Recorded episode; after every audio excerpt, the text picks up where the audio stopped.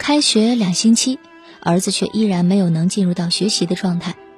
班主任打来了夺命电话，听完讲述，我的心里呀，那叫一个哇凉哇凉的。英语老师检查作业，全班只有两个孩子没有完成，儿子作为那光荣的二分之一，自然备受瞩目。班主任的语文课上，一首再简单不过的古诗，儿子不仅背得磕磕绊绊，在黑板上默写的时候更是漏洞百出，引得全班哄堂大笑。班主任也是无奈，孩子这心咋还没有从暑假收回来呢？最后也免不了对我这个当妈的提点一番。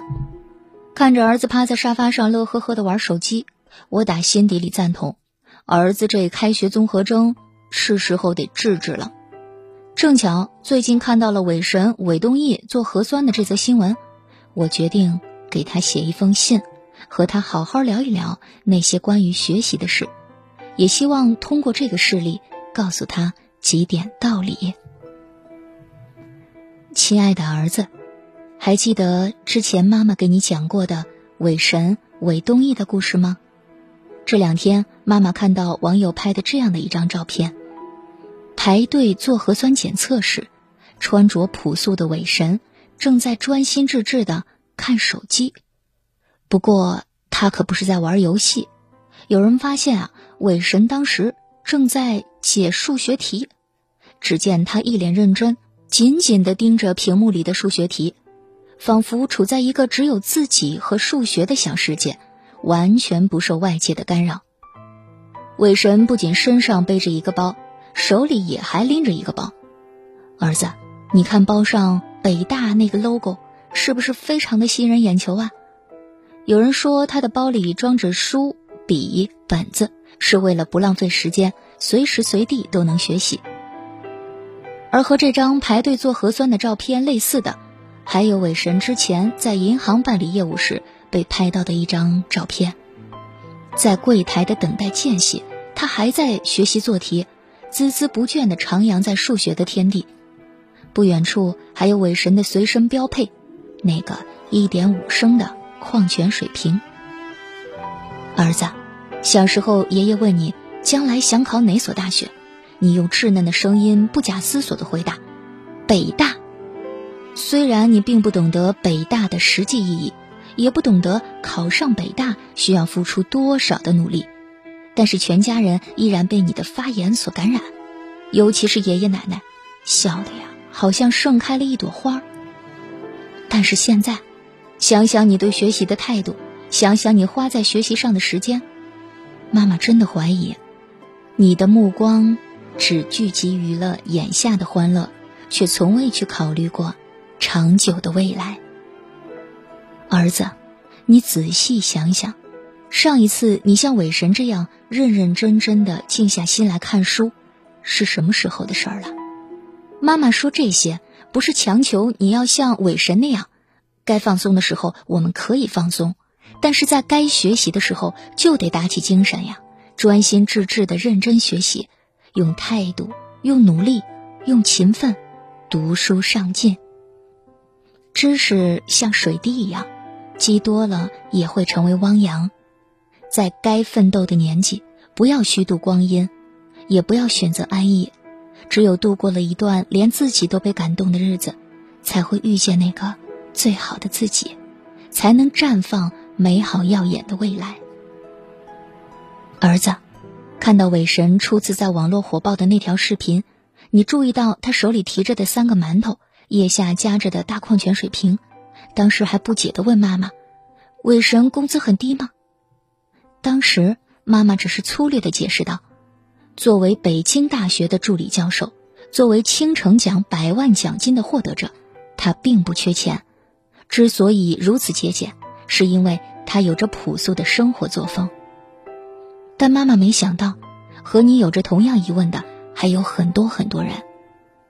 之前有一张北大补贴工资表流出，上面的尾神补贴那一栏写着。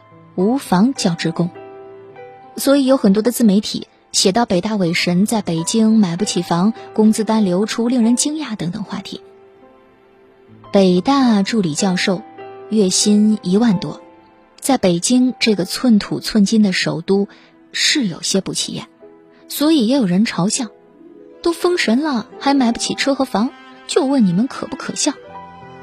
可是他们却没有想过啊，一万多的月薪只不过是基础工资。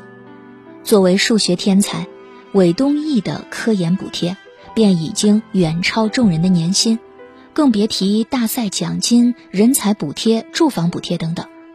而之所以没有买房，不是韦神不能买，而是他暂时还没想着去买。他生活简单，不在意吃喝玩乐。也不注重衣食住行，每次吃饭都是来去匆匆，就连手机之前也一直用的是传统的老人机，为了配合防疫才换了智能手机，方便扫码。一箪食，一瓢饮，居陋巷，不改其乐，而这份乐，便是他对数学的追求与热爱。外界的浮华焦躁激不起他一丝波澜。一个符号，一个公式，却让他心潮澎湃。就这样沉浸在数学世界，研究数学，学术的冷板凳，他一坐就是好几年。就像北大数学院的院长评价韦神，他很专心做数学，他就是生活方式比较淳朴，我们尊重他的意愿。是啊，韦神追求的是精神上的富足，而非物质上的富有，不忘初心。用漫漫人生路去追随理想，有所舍弃，有所坚守，才让人生更显出光和热。儿子，在世上闯荡了三十余载后，妈妈也逐渐明白，精神的富足是世上最可贵的财富，精神上的享受比物质的快感更让人着迷。妈妈希望你能做一个精神富有的人，不被浮华遮掩，不被打乱节奏。无论什么时候都可以内心笃定、坚定的从事着自己喜欢的事，追逐着自己理想的生活。儿子，还记得你跟妈妈说过，学习太难了，羡慕那些一夜爆红的网红，他们在屏幕上看起来那么的光鲜亮丽，生活过得是那么的潇洒自在。看着你三天两头中断的英语单词打卡。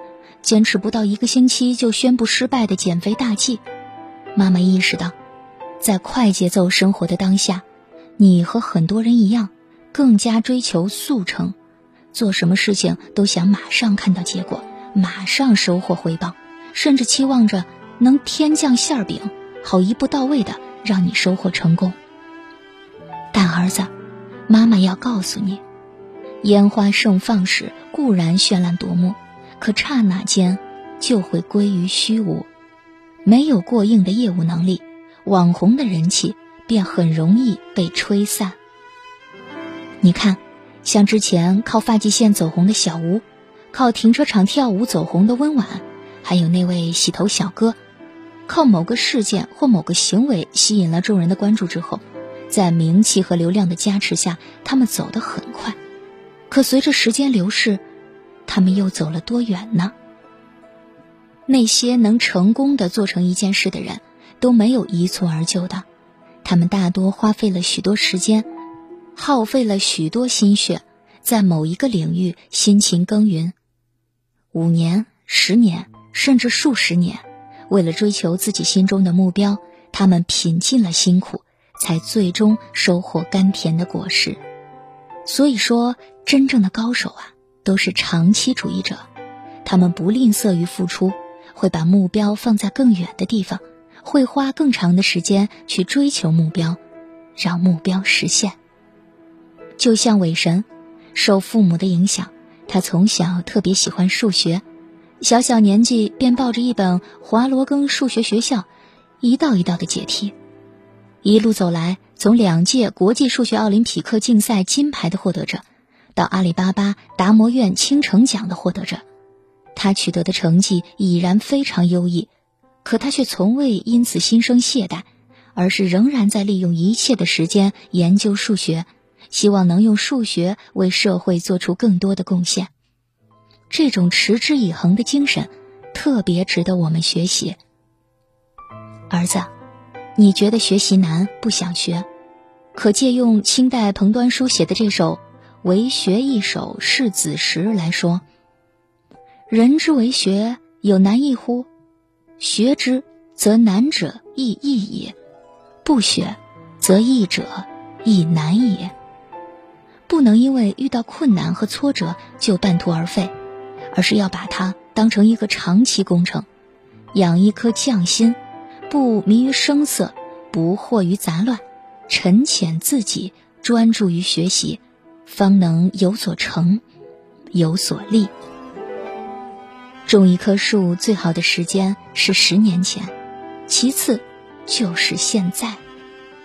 成才不是一天两天就能够做到，学习也不是一朝一夕的事。但妈妈希望你可以从现在开始努力，让每一天的自己都超越昨天的自己。儿子，新的学期，愿你努力学习，健康成长，加油奋斗，不负青春。